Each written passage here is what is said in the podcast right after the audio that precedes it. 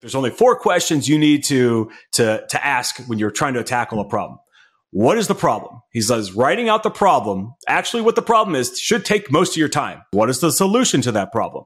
Number three is who's going to do it? Who's responsible for implementing that solution to the problem? And the third one is, okay, how do we inspect the results? How do you as a leader inspect this is successful or not? Welcome to the Veteran Led Podcast, where we talk with leaders who use their military experiences to develop great organizations and continue to serve their communities. So let's go back to the beginning. How did you start Grunt Style? Oh, geez, wow, that's uh, let's see, 2009. Uh, I was a drill sergeant down at Fort Benning, Georgia. I had a brand new wife, a uh, new baby, and uh, they stayed in Chicago. Um, and uh, and I was training troops and um, big army because I was in the I was in a reserve battalion and I was just mobilized for this whole time. So I was gone for about a year. Missed the pregnancy. Missed the. Uh, it came home for the birth and had to leave again. And then uh, Big Army said, uh, "Hey, uh, we need to stay down here for another year." So I called my wife. I'm like, "Hey, what do you think?" And she's like, "Hey, you got ten years in already. Uh, why don't you come home and spend time with your family?" And uh, I said, "Okay, that's fine." Um, but that left me with two problems. You know, uh, I didn't want to leave. I, I loved being in the army. Uh, I did it before I met my wife, and um, and the other problem is uh, I didn't know how to provide for my family. You know, there wasn't really much for me to do at home, and this is 2009, so and the recession was still going fully strong, and um, I didn't have any skills. I was an infantry drill sergeant. Uh, you know. So I, I thought, you know, I, I'm willing to bet there's other people out there like me who, you know, got off deployment or mobilizations or, or spent years in the army or military and missed that esprit de corps, that mission focus, that that type of pride that we had in in our country and our in our service. Um, so making that bet, I'm like, you know what? Uh, best way to show off your pride is wear it on your back. So I made some T-shirts, threw them back in my car. I think I had like 1,200 bucks or something at the time, and uh, drove around the country. We did a pop up uh, AAFES uh, little uh, kiosk uh, for a little bit. Uh, we sold to you know different units, uh, MMA events, just county fairs. I sold at a flea market one time. Um, just trying to. My bet is, I bet there's people out there just like me, um, and that took about three years to finally take off. But you know, then we hit our stride and started taking off. And when it did take off, it took off quickly.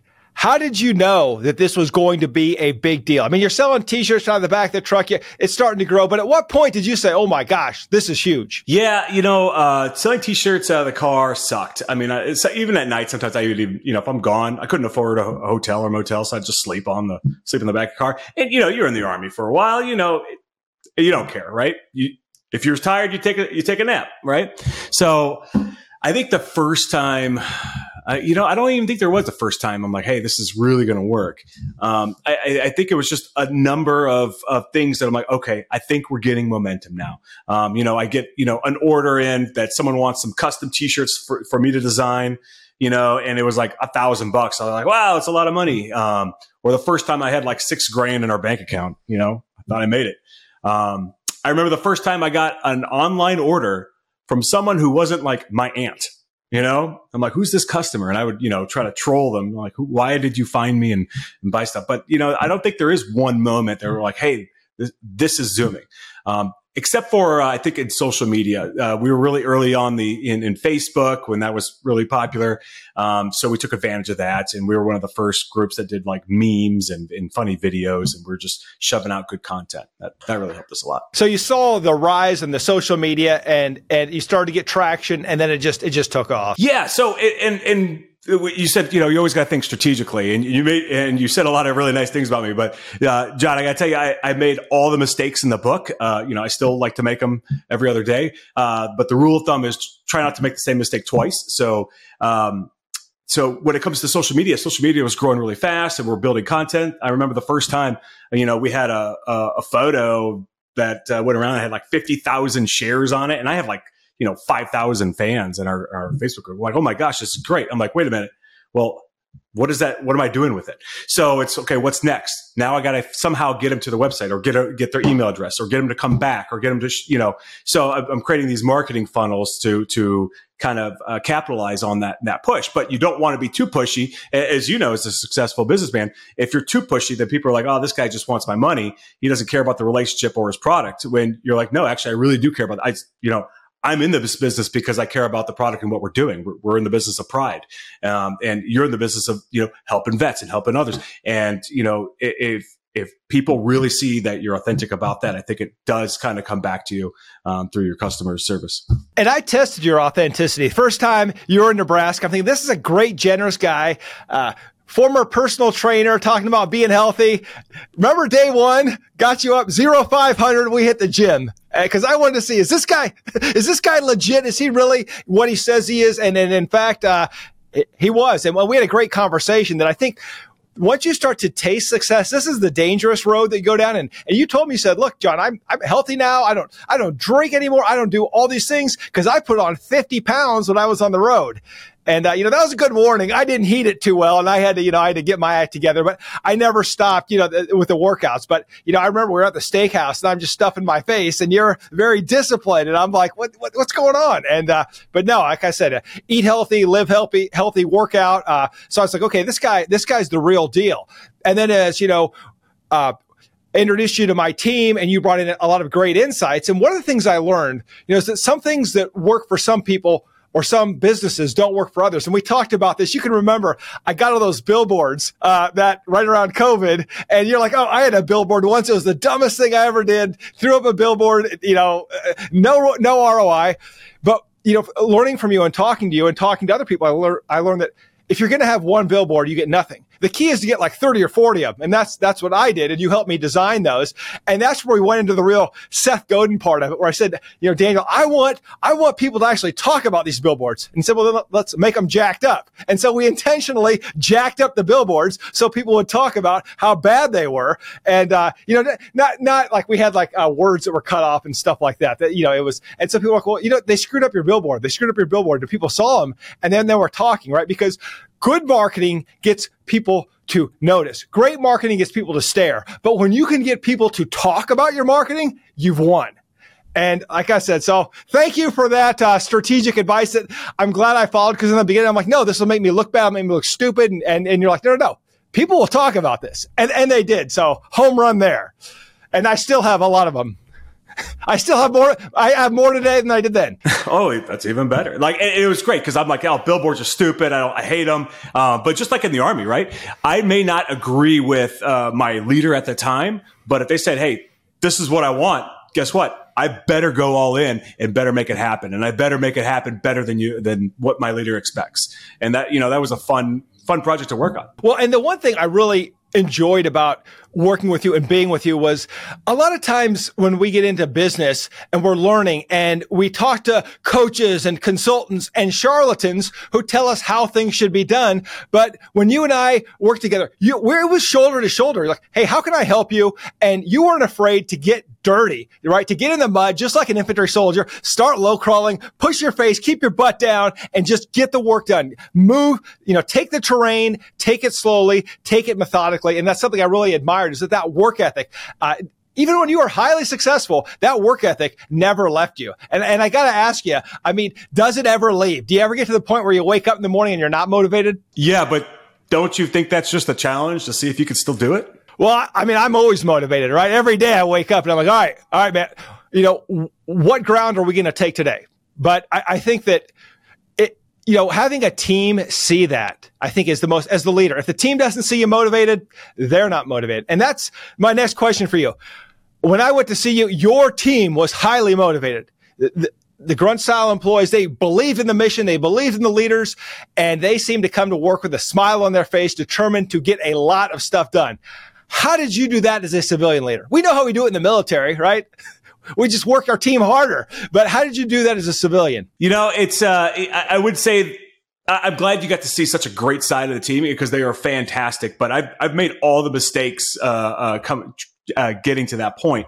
Um, you know, coming out of the army, I, you know, you treat them like soldiers, uh, and that you can't do that in the civilian world, right? Because you know, uh, some not all of them are are vets, and uh, even the ones that got out, they're like, "Hey, I got out for a reason." So, um, but they're still looking for that same pride and that same mission focus. So I'm like, okay, great.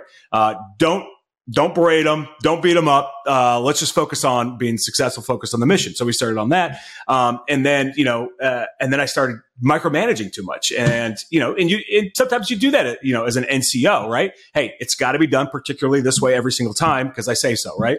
Um, and that doesn't work. And in fact, I, I realized, you know, I was I was only an NCO, but when you get into the officer level and, and even higher NCO ranks, you can't micromanage and a lot of them don't. And the ones that do aren't looked as good leaders, and you know that very well. Um, so you have to let the good teams excel on their own, and that's something that you know. Hey, uh, when you were able to get down to the, uh, the team, just like in your operation orders, you, you, say, "Hey, this is the commander's intent. This is you will be successful if this co- uh, is accomplished like this. Here's everything that I think should be done to get there, but really, it's up to you. I want X by Y. I want this done by this time. You know, all quantitative." go make it happen. And, and you empower those leaders and, and they'll impress you. I, I worked with, uh, you know, I, I, think I get a lot of the credit for building a successful company. And sure, I had a lot of to do with the strategy and, and, and, um, and, and the motivation and pushing people to, to, to work harder. But really, uh, I only have two arms, two, two, and two hands. The teams that were able to accomplish all that, they're the ones who worked their butts off. And I couldn't be prouder to stand next to so many of them, uh, working long nights or early mornings just to get things out on time, things done, to to do things in a new way, creatively, or just straight up hard work. It was a lot of fun. Now, a lot of people in, in, your position would say, "Well, you know, I'm a I'm a veteran. I, I was a drill sergeant, I had a successful career. I don't want to do all the goofy, silly stuff on social media." But you guys were not afraid. You did it with class, but you were not afraid to experiment. And that's something I greatly admired. It's like, hey, we're going to have fun with this and we're going to be creative and we're going to throw it out there and it may succeed and it may fail. Uh, where does that courage come from? Because it's one thing to say I'm going to lead soldiers, right? We're on a deployment, but it's quite another to say I'm going to throw my reputation out there and uh, everything I built. And you know, it might not work out, and people may, you know, people may trash it.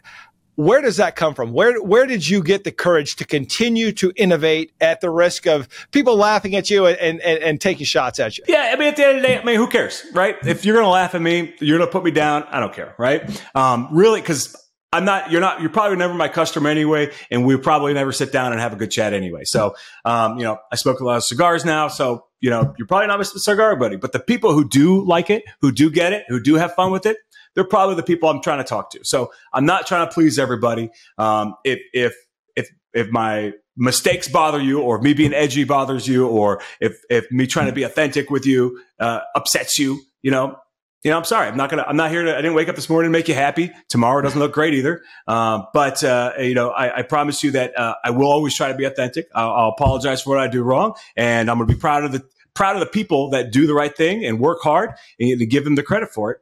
And, uh, and just so you know, if if you're pushing the limits, you're going to trip and fall. You're going to get in the mud. I've had several times where I got to pull people back. I'm like, eh, you know, here's here's our guidelines. We want to keep it PG thirteen. You know, we got to reel it back a little bit. And other times they're doing the same thing to me. They're like, "Hey, uh, boss, you know, you're violating like all your rules right now." I'm like, "Oh, okay. Well, I'm an idiot." All right. So having a good team that be able to kick things back and forth is, is very helpful. But uh, again, when you're when you're pushing the edge, it's good because you're exploring. You can't find new things if you're not exploring. But when you're exploring, you're going to bump your head sometimes too. After talking to you and then kind of living out my own business growth journey, I made a lot of the same mistakes. I remember at one point you're telling me that you've got to get all these orders out and, and all you know to do at this point is to start folding t-shirts and getting them out, right? It, it would have been better to delegate, but at this point you're just, you're just in the trenches with the team, folding t-shirts, because that's the best thing you can do at this point to show the team you're one of them. You're not afraid to get your hands dirty. But then in hindsight, it's like, gee, you know, maybe that four hours could have been spent better hiring more people to fold the shirts. Yeah, no, you're exactly right. So I think it's great when leaders come down and show presence and are, aren't afraid to roll up their sleeves. Uh, when you care about who's doing what, I think people uh, respect that and it motivates them. But if you you have to do your job first, do you have the right people? Do you have the right strategy in place? Are the people getting the results you want? If so, then go out there and give some high fives. If not, go do your job instead of inspecting other people's jobs. Yeah. And the one thing I love about military leaders, especially the drill sergeants, I take you back to when I was a cadet and the, the drill sergeant was, you know, we were at Fort Kentucky, uh, Fort Knox, Kentucky. It was some ROTC type program. And I mean, we're just every day that the drill sergeants are beating us up. But then at the end of the program, right, they tell us, Hey, you're ready to be officers.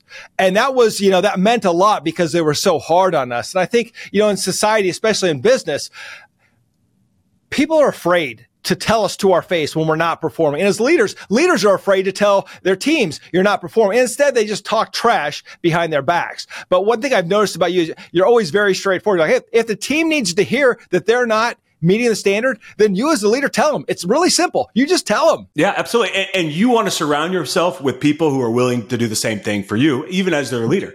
If they could pull you aside and say, listen, you're messing up here, or I, I, I've got a problem with, with, with this, then you have the right people around you.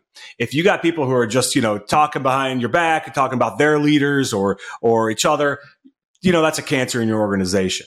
So you're exactly right. And I think uh, uh, I was listening to one of your podcasts because you do a great job with these. By the way, I'm very impressed. The uh, you had I think it was your master sergeant that said uh, attrition is the mission. Right. Is that yes. Oh, man, I, I love that. I mean, that was spot on. That reminded me of this uh, Socrates quote. Uh, I think it's Socrates. Um, it's uh, 10 men wisely led is better than a hundred without a head. And, and it's, it's, I'd rather have a few dedicated that that have the right attitude to, to win than just a massive amount of people. Because you can do more with the few who want to win. Absolutely. And yeah, that was Master Sergeant Mark Sheehan. And you know, the other thing that I, I learned from, from him and from other NCOs is if you are the commander, there's a difference between people talking trash about the organization and, and the negative gossip that and the people that make fun of you. If you're the commander, you're a caricature. And if you're yeah. the leader of the organization, when the team makes fun of you, it's actually a good thing. You maybe as a drill sergeant, you disagree. I mean, I'm not hard to make fun of, so I'm have at it. but I do think that that's there's some camaraderie there, so it's it's important that you know we let our teams complain. I mean, at the end of the day, they tell us when I was a young officer, if your soldiers aren't complaining, there's something wrong, or if your soldiers are not bringing their problems to you anymore, you're not a leader. And so I do think that, you know, it, it, may all seem like complaining, but the reality is that's part of building the team. It's part of listening and, and getting that feedback loop moving so that it becomes part of your flywheel and you can get even better. And so I've, I, have i have seen you do that. And you told me once, uh, you said, and I've heard this since that many times, but you said, look, in, in business, if you have enough money and you have a problem, you don't have a problem. So stop stressing out over it and just, you know, pay the bill, pay the tax and move on. And that was some very, that was some, some valuable advice. Uh, Tell me a little bit about how you got linked up with a mentor when you first started growing your business. So the first mentor I found was uh, he's an army vet uh, who served in like 1952 I don't know, super old guy. Uh, his name was John Goldie, and uh, uh, I, I, haven't talked to him in probably about two years. Uh, now he didn't have the breadth of experience uh, where he had, you know, big. He was a big influencer and you know, crushing it on social media. He was just a regular guy. Got out of the army, had a normal career, got into sales and then sales management, and then you know, ran a pretty large sales team of you know two or three hundred people. So he had really good focused experience in, in, in sales and sales leadership systems. And that's, uh, so I picked his brain on that. And I can tell you the first thing that really, really rang true with me, um, uh, that changed my way of thinking. And it was about inventory. Um, funny enough, because he was a sales guy. Um, he said, inventory is evil. Your job as an owner is to turn your product over as fast as possible, but don't run out. And you know, that, that that made me redo a lot of math uh, just by changing the way I thought about what inventory is. You know, inventory to me is like, hey, I got a lot of stuff. I got a lot of stuff to sell. And he's like, no, you got dollars sitting on your shelf.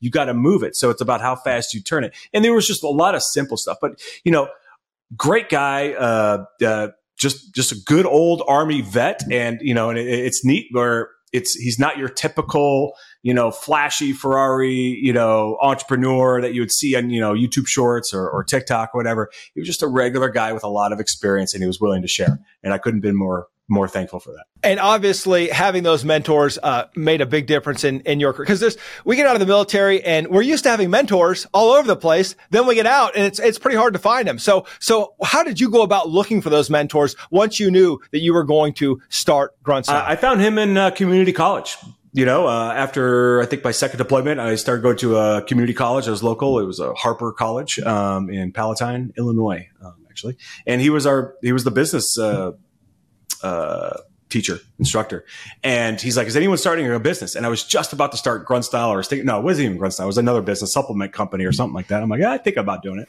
He's like, I mentor one person a year.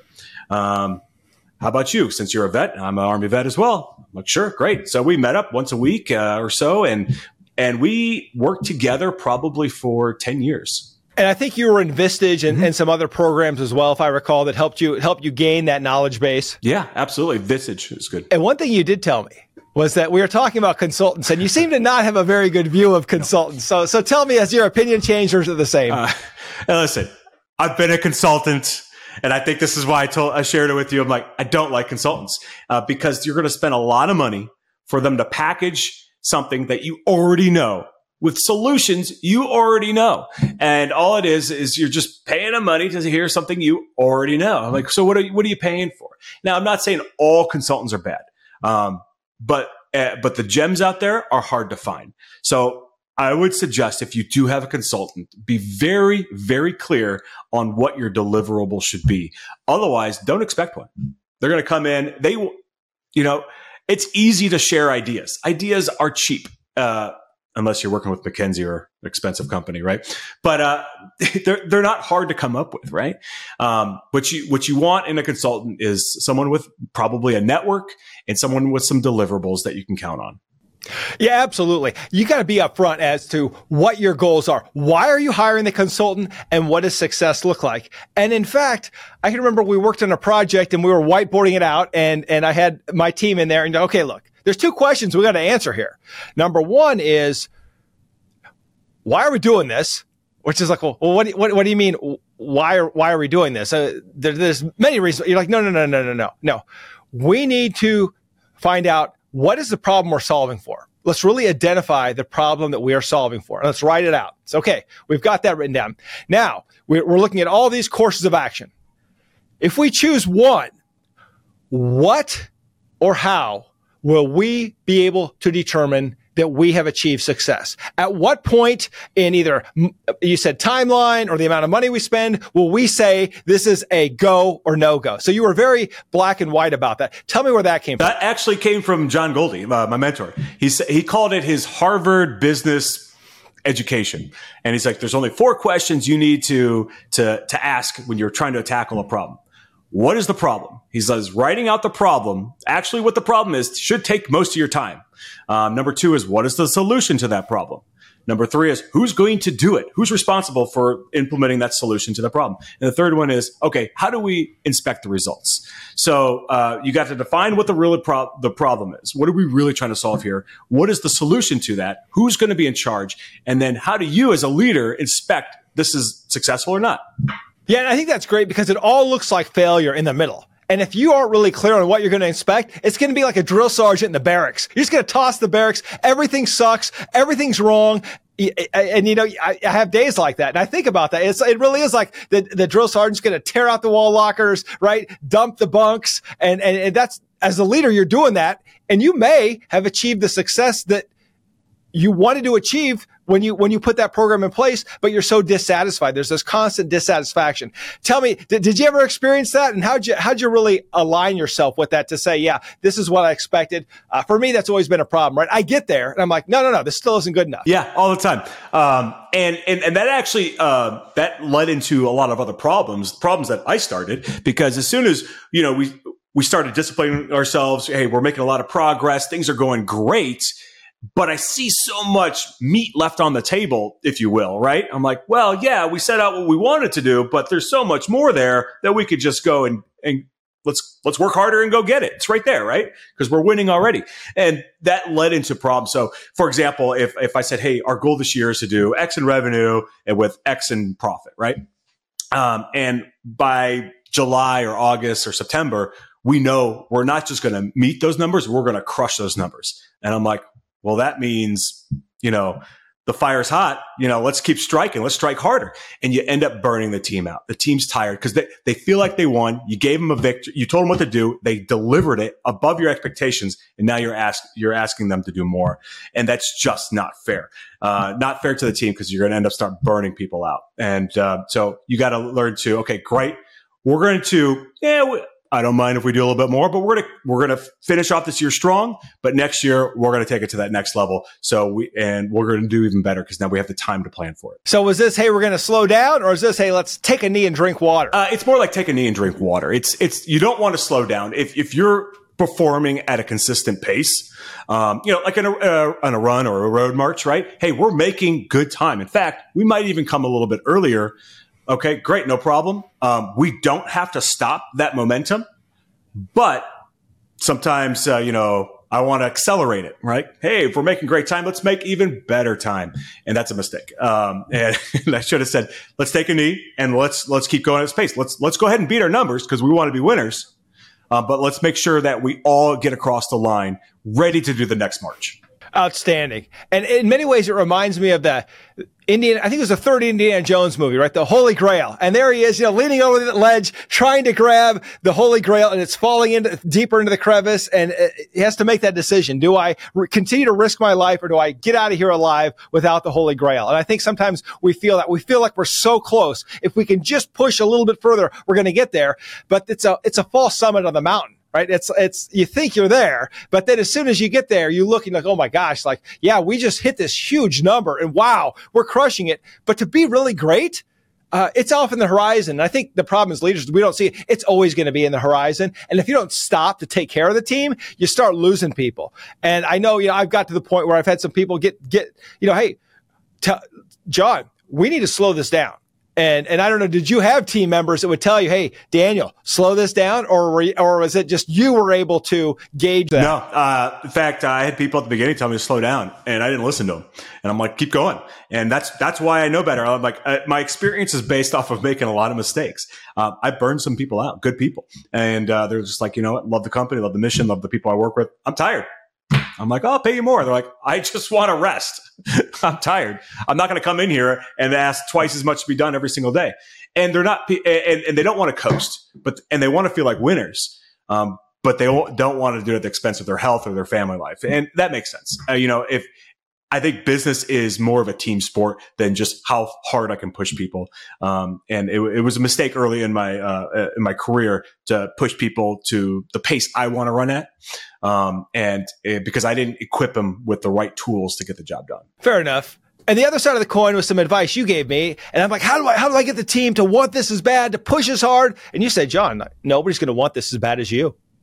If it's if if, if it's you know if you're the leader you should want it more than anybody else. You should be the most intolerant person on the team because that is what's going to get the team there. And so you really, like I said, that opened my eyes because I had this fantasy that I was going to have all these team members who are going to be just as hungry as me, just as driven. They're going to wake up every morning and want to just grow the organization and, and, you know, push this mission where it was going to just explode. And what I found was, no one will ever push as hard as you when you're in charge. Uh, you still feel that way? Yeah, absolutely, and that's a that's a good thing because you know you have a very unique uh, job as CEO. Um, you know, in my opinion, you got three things that you have to do to be successful, and that's set the strategy, uh, build the team, and inspect the results. And to drive all that, you really have to set an appropriate vision you are the people that work for you are not going to build that vision. You are 100% responsible. Not only are you responsible for the vision, you're responsible for communicating it.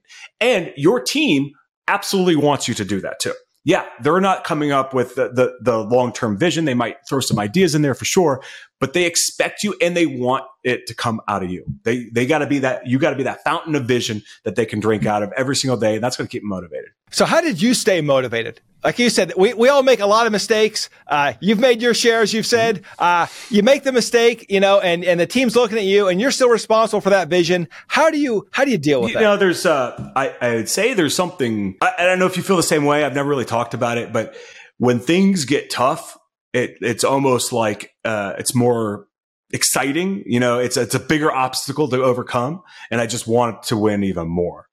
Does that does that kind of make sense? I've never I've never I don't think I've ever expressed it verbally. Um, it, it's it's it's strange. So like it, whether we reach our goals, I'm like no, yeah, but it wasn't hard enough. I got to make it. More, I got to make it more right. And it was it was never about money. I'm not into you know fancy things or anything like that. It was just about uh, uh, uh, you know, doing more and more and more.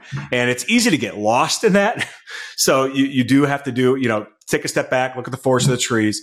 Uh, and, you know, and, and it, you could, you could deceive yourself, say, well, I'm really helping people. So it doesn't matter when at all costs. But take a step back, catch your breath. Um, but yeah, I, I, I, think it's a, it's a focus on, on the challenge. I love the challenge and I, I love winning and I love winning as a team it's it's really good when you could do it with people you care about. Yeah, it seems I've had some days where where the iron is hot and there's no problems and it's smooth sailing, right? That's where I, as the leader, sometimes create the problems, right? In my head, I'm like, it's this, it's this healthy paranoia where it's like, okay, where am I not seeing the problem in the organization, right? Everything is going so well right now. It, it's true. You're either in a storm, coming out of a storm, uh, or that storm is coming to, and it's going to come find you. And it's always like, okay, where's the next storm? And you don't see it and everything's running well. And then sometimes as a leader, we create the problem in the organization because we need a problem to solve. Yeah, it's like it's like when you're working out, right? If you walked away from a workout, you're like, oh, you know what, that wasn't that bad at all. Wait a minute.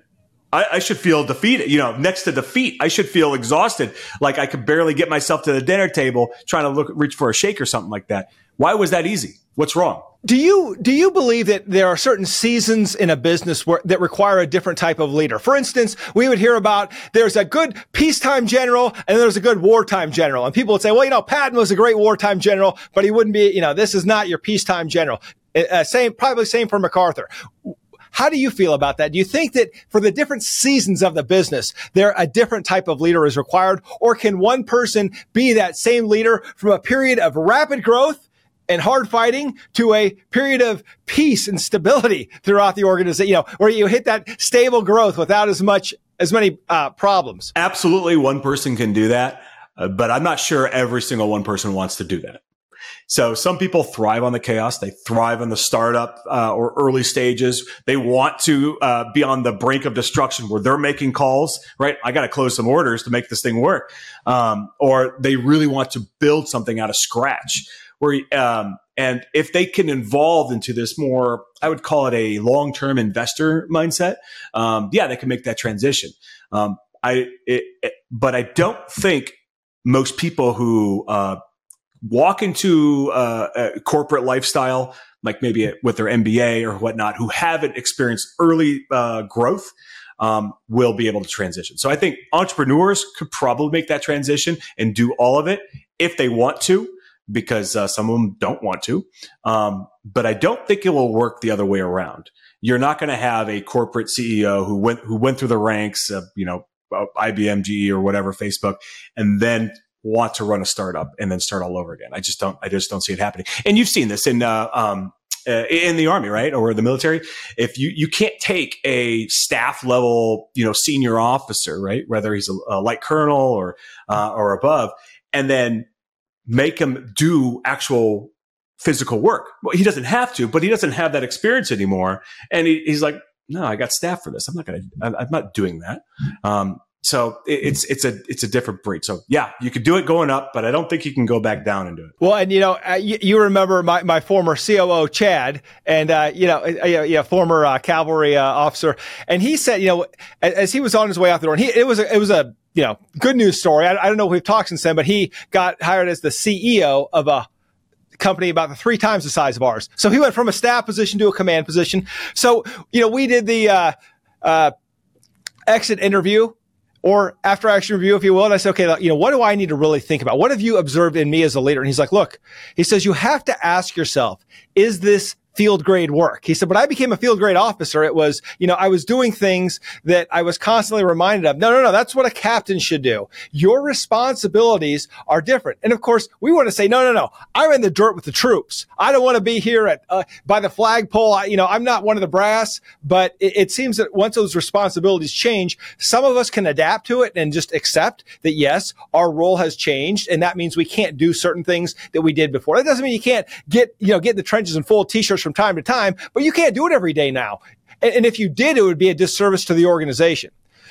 So, how did you handle that? As you uh, look at, at one point, you know, if we go back through the the, the growth of, of Grunt Style, I mean, at one point, your wife is the CFO, and then you're like, no, you replace her with an entire team, and you're growing the staff. All of a sudden, it's not Daniel Alarik is running Grunt Styles. Daniel Alarik is running the staff. And uh, how did that change your perspective? There was a lot about it I didn't like. There's parts of it I really did like. I liked the problem solving. I liked the strategic thinking, but I, I wasn't able to do some of the stuff I really liked. And it looked like I was solving staff problems. And, um, um, and it, it, wasn't their fault or anything like that. We just didn't have the infrastructure.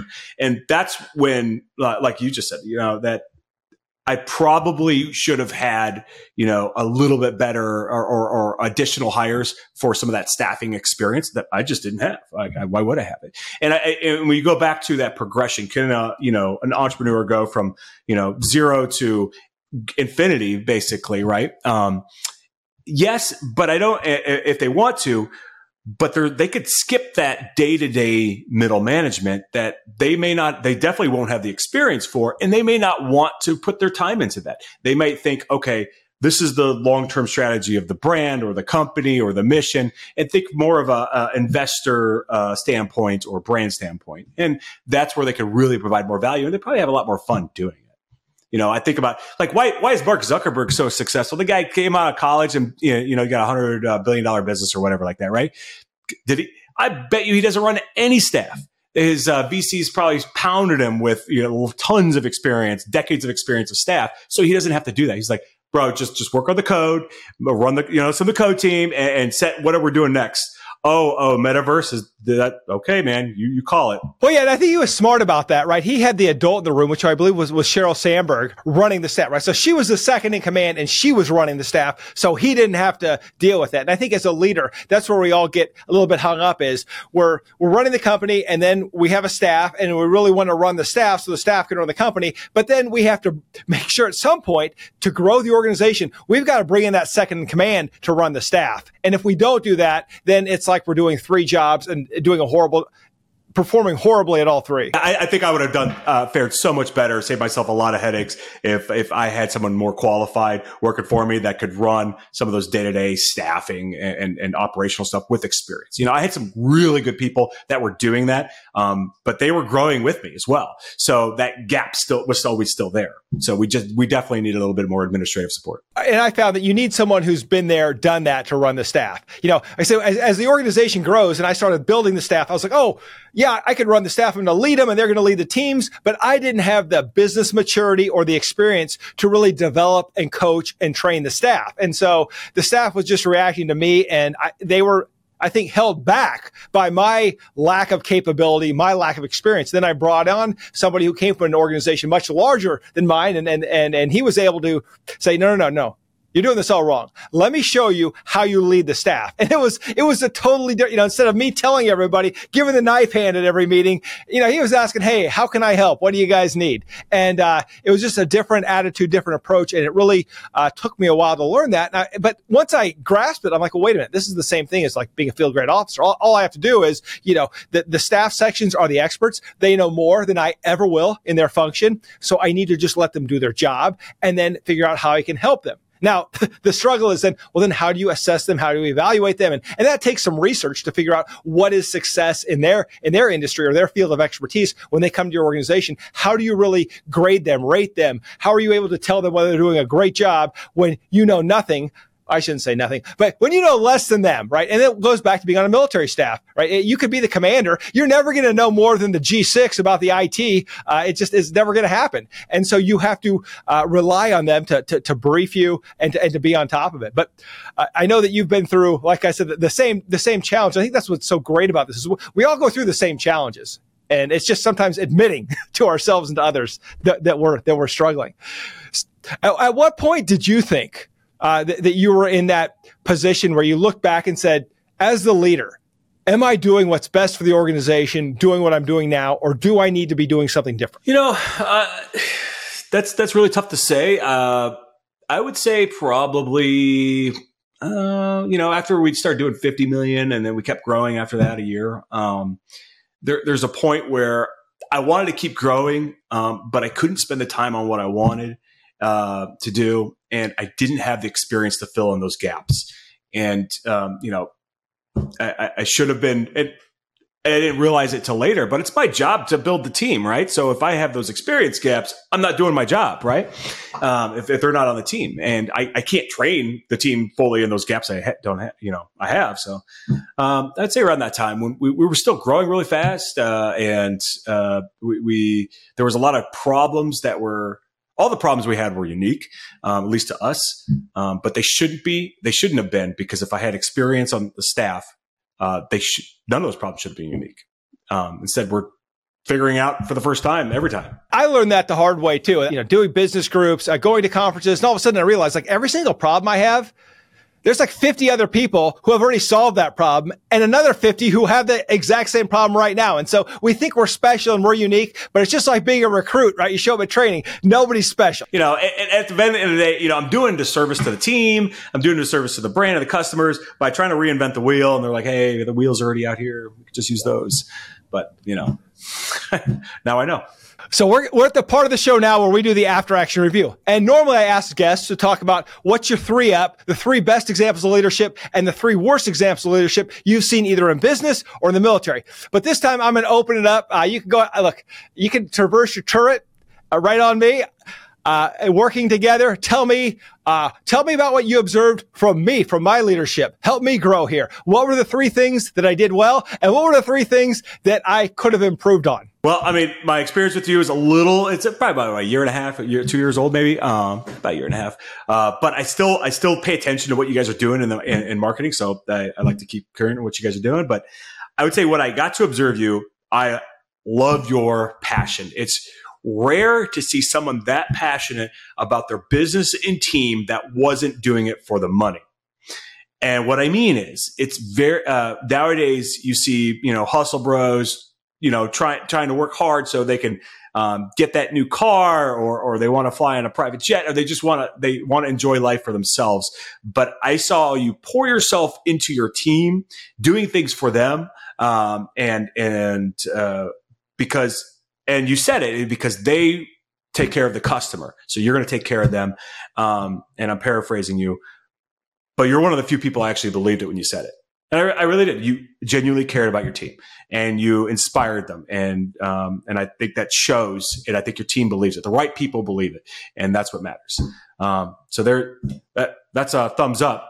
Now, something I also noticed, and it's easy for me to pick up because I've done the same thing, especially when it comes to marketing. Because I love to think myself as you know marketing brilliant, and I'm not. I just made a lot of mistakes, and you know, uh, so I learned a lot, um, and I had an incredible marketing team, uh, hands down. And but you, that brand is so important to you. You you micromanage them pretty heavily because it has to be exact you have this idea in your head of how it needs to communicate to the customer because you know what they need to see and your team better get it done like this. And you're not wrong, but you can't do it. That's the problem, right? Because uh, you know you can only be one place at one time, and you're still you're you're you're an excellent trial lawyer. What are you doing? You're doing like three jobs at the same time, eh, and you're good at it, but you only got 24 hours in a day. So spread yourself too thin. I, I mean, I, am sure you've made the. Uh, I'm sure you're, you're focusing now. Um, but uh, I, I, see your marketing. Uh, I, it looks good.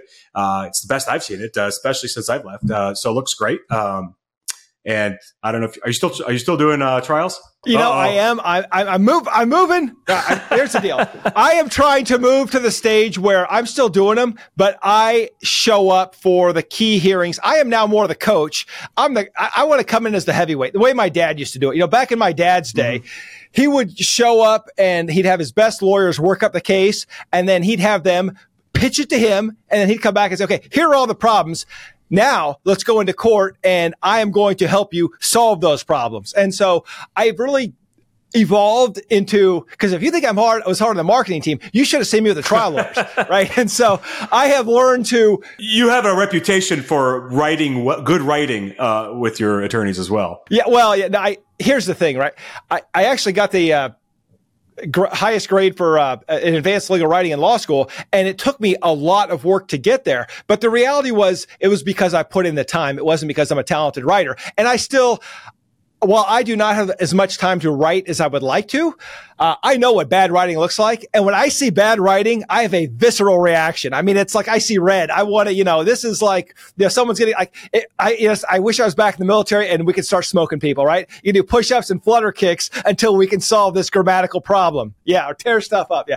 But, uh, no, I mean, I, I think that's one of the challenges though. We, we have, just like you, have many skills uh, that I, I want to continue to develop and I can't do it all and I, I, I do struggle with that. Uh, and and yeah, you're right. Uh, it's I, I think I have turned the corner where I am more of a coach now. Oh, but I still love to get into court. I still love to try the cases, cross examine the witnesses, uh, work the strategy with my team. And when we win, there's just no better feeling than changing a life for a client. And to me, that's, that's what it's all about. Because on one hand, I can build my team and my team gets to feel the win, but the client's life is forever changed. And for me, that's it. Uh, you certainly, I mean, I got the pleasure to to see some of your work and you're you're pretty talented. It's it's fantastic to watch. Well, thank you. And but this isn't about me. This is about you. So let me ask you this question. Now that you're investing in companies, what do you look for? Pretty uh pretty easy. Uh you got to be able to beat handily the S&P 500. That's that's it. I mean, if if I'm looking at an investment opportunity and I'm like, all right, you know, um, it, that's the first thing, right? Otherwise, you're disqualified. There's no investment because I'm not investing. I'm just throwing money away, right, or gambling. Um, so, can you beat the S&P 500 you know, in 10 years. Um, otherwise, I'll just throw the money in the S&P, right?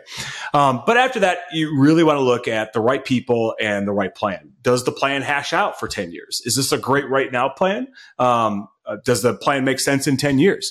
Is it stable? Does it require a lot of activity? And the third criteria I look for, if they're not working out, um, do I have enough know-how and time to help fix it? Because if I don't, I shouldn't be spending money in there. So you are not completely hands off. You're a little bit hands on coaching, yeah, mentoring. Yeah, I don't want to be hands on, um, but if I have to, I better make sure I know what I'm talking about. So, I mean, if I'm getting involved in a restaurant, uh, I wouldn't because all I know about food is how to eat it, obviously. Um, but the the so I, I really don't have um, too much sense in there. I could read a P&L, I could read the balance sheet, I could see you know what the forecast might be, but outside of that, I really don't have much to offer that type of business. Well, knowing that you have the same disease I have, where when you see a problem, you want to fix it. You have to fix it. It's in your DNA. It's, oh yeah, whatever. it's in your blood. How do you then, as an investor, not jump into everything? How are you able to pull yourself back and only jump in when needed to help? I say no almost every time.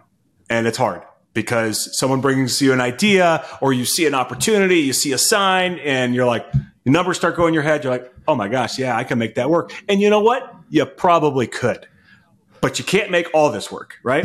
You're either, you know, you need to be a, a laser, not a shotgun, because you're gonna you're gonna be able to go much much deeper.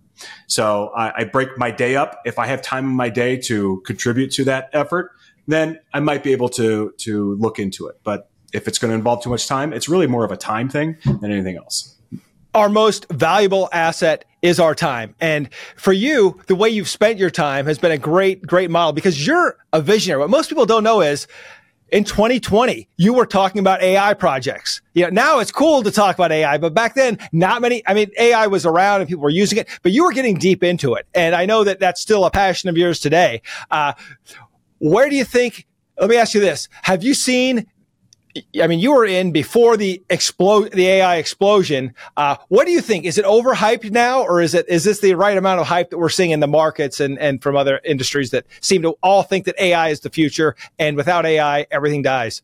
AI is definitely the future. There's a lot of hype behind it right now, um, and if you don't believe me, look at any AI stock, um, and uh, including you know OpenAI, which is not a stock, but they're not making money now incredibly cool technology is coming out, uh, especially since uh, ChatGPT launched, uh, you know, year and a half, uh, about a year ago. Um, really cool stuff coming out of large language models, but they're not monetizing fast enough because they're too, uh, they're, it's too early on. So think about it. If, if, if these are the automobile industry, it's pre Model T right before Model T. The Model T is coming around the corner. Hopefully, I'm working on it, but there's going to be a Model T in the next few years, which is going to be able to have the right tool for the right price to solve the right problems. And um, we have cool tools that are solving problems, but they're not doing it efficient enough to make money.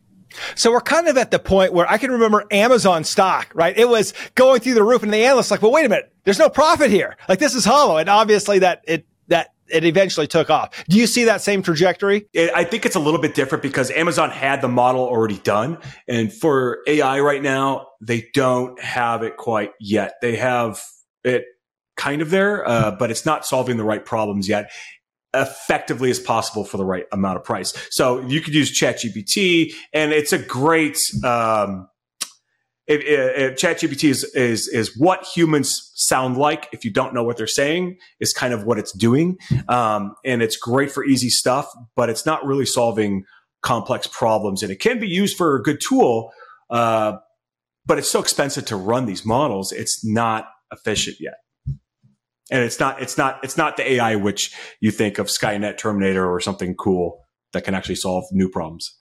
well, thanks so much for your insight on that. And Daniel, thank you so much for being on the show. You've been very kind with your time. Um, as always, you're a leader who wants to build other leaders. And I appreciate all the time that we've spent together and your willingness to continue to mentor me, give me advice, and even check in from time to time and say, Hey, this looks pretty good. Uh, you haven't yet sent me the one I'm looking for. Just this is crap. Stop doing it. but I, I, I've appreciated your support throughout the years. Thank you so much for being on Veteran Led. Anything you want to say to the veteran community? Yeah, rely on each other. I mean, you guys got each other.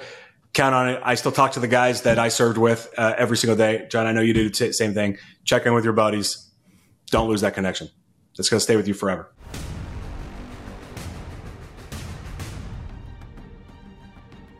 Thank you for joining us today on Veteran Led, where we pursue our mission of promoting veteran leadership in business, strengthening the veteran community, and getting veterans all of the benefits that they earn. If you know a leader who should be on the Veteran Led podcast, report to our online community by searching at Veteran Led on your favorite social channels and posting in the comments. We want to hear how your military challenges prepared you to lead your industry or community, and we will let the world know. And of course, hit subscribe and join me next time on Veteran Led.